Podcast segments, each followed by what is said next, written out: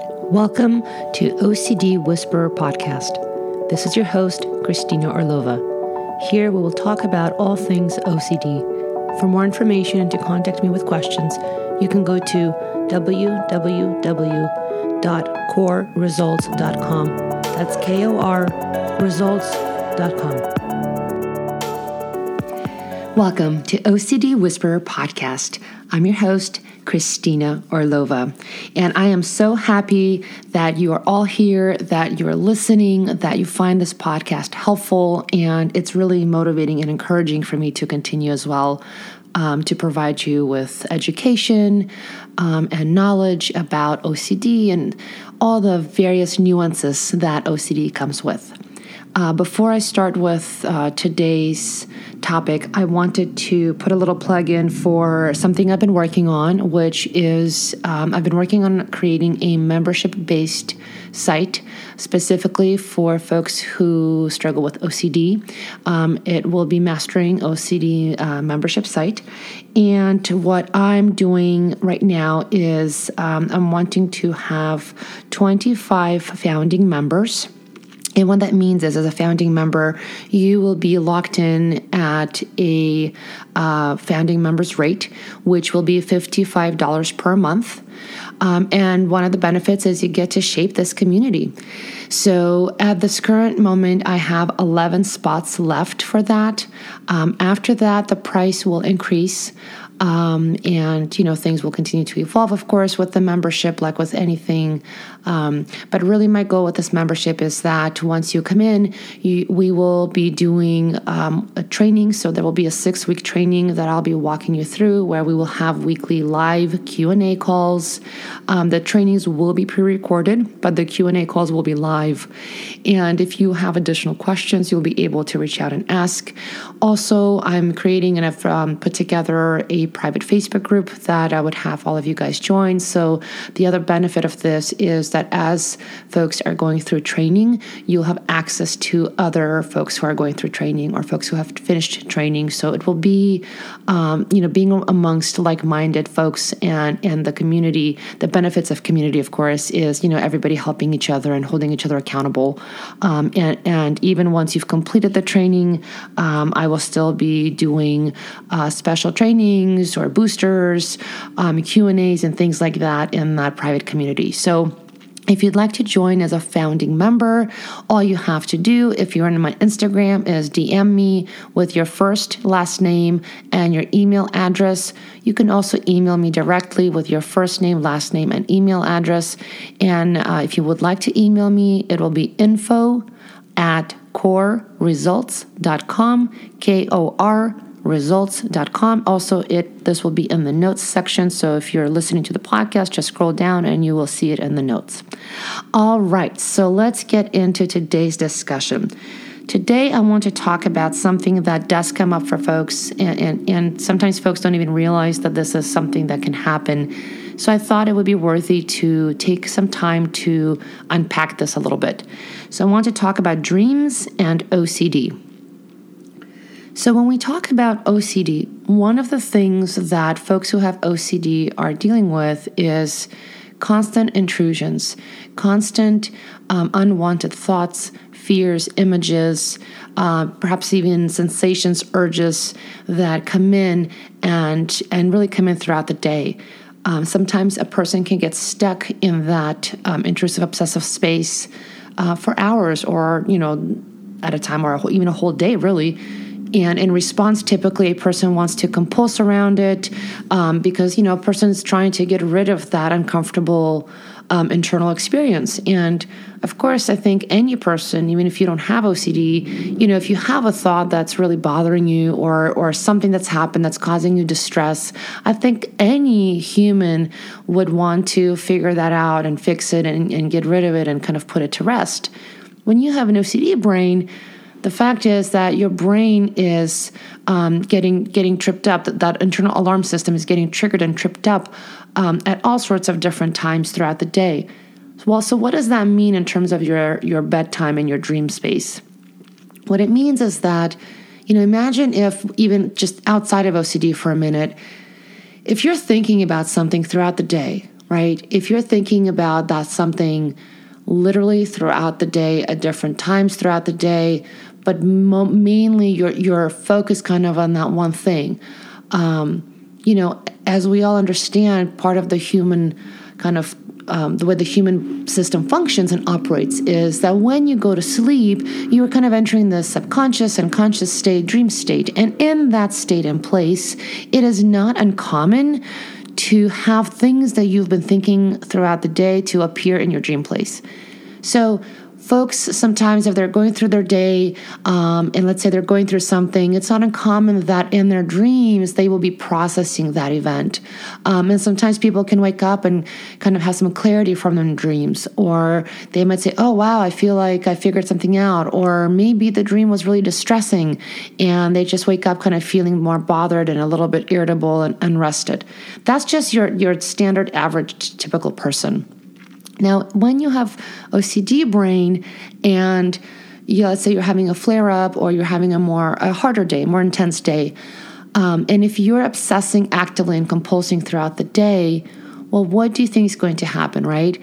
What's going to happen is as you're entering evening time and going to to sleep your brain essentially still overworking. So everything that has been happening in your conscious mind and especially if you've been proactively compulsing and not even recognizing it you've really been reinforcing those obsessions and maybe not even knowing it.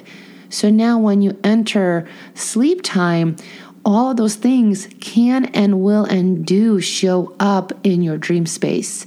And you may have a pleasant dream and you may not. You may have um, a bad dream. You may have a dream where your intrusions appear to come true.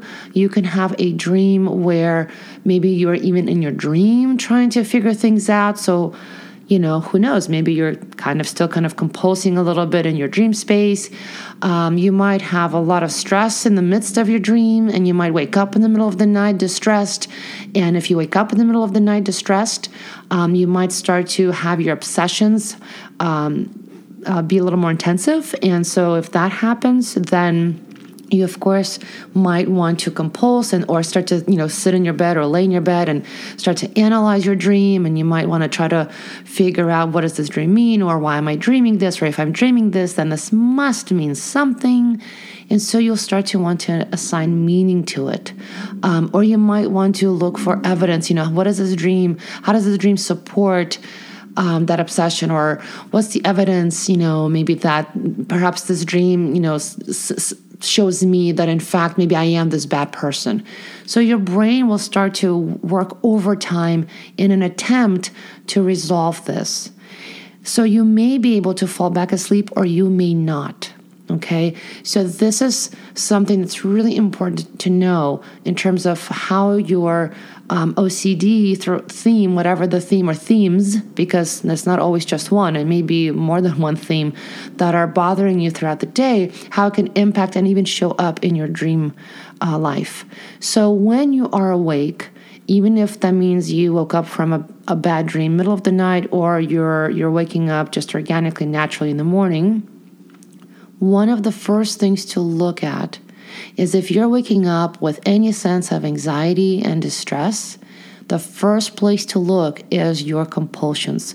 Immediately or as fast as you can, take a moment to really get present with yourself, really connect to yourself, and check in. Go, okay, what am I doing? Am I compulsing in any way at all?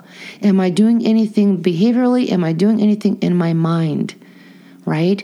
So mental rituals, if you as a reminder, guys, right? It, for some people, it might be that you start to count because you know when you're counting, you're finding it helps you relieve the stress and tension. For some people, they might be starting to um, try to swap out a bad image with a good image. For some folks, they might engage in, in this um, immediate analysis and assigning meaning to things or looking for evidence or trying to problem solve this or they might um, take their dream and what's happening and start to turn against themselves and start to get highly critical and highly self judgmental. So, you always want to start with self assessing Am I compulsing in any way? Once you get clear on that, because remember, clarity is really important here.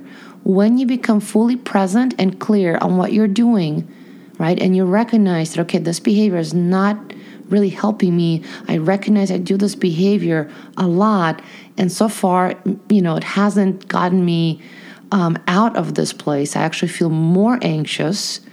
Then the next step is to engage in response prevention self talk. That's the number one tool. You want to essentially interrupt those mental rituals. You want to interrupt yourself.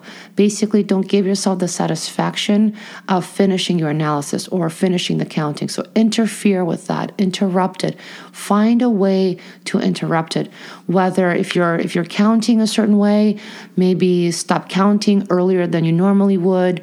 Um, if you are analyzing and you recognize mid analysis that you're doing it, catch yourself and say, Oh, look at me. There I go again. I'm trying to analyze this. Okay, so far I've been analyzing this, I've been doing this, and this has not led me to any outcome. I usually feel more anxious. Okay, this is not helping me. I really need to challenge myself and, and really not allow myself to continue to think in this way. That might be an example that I just gave right there of your new self talk.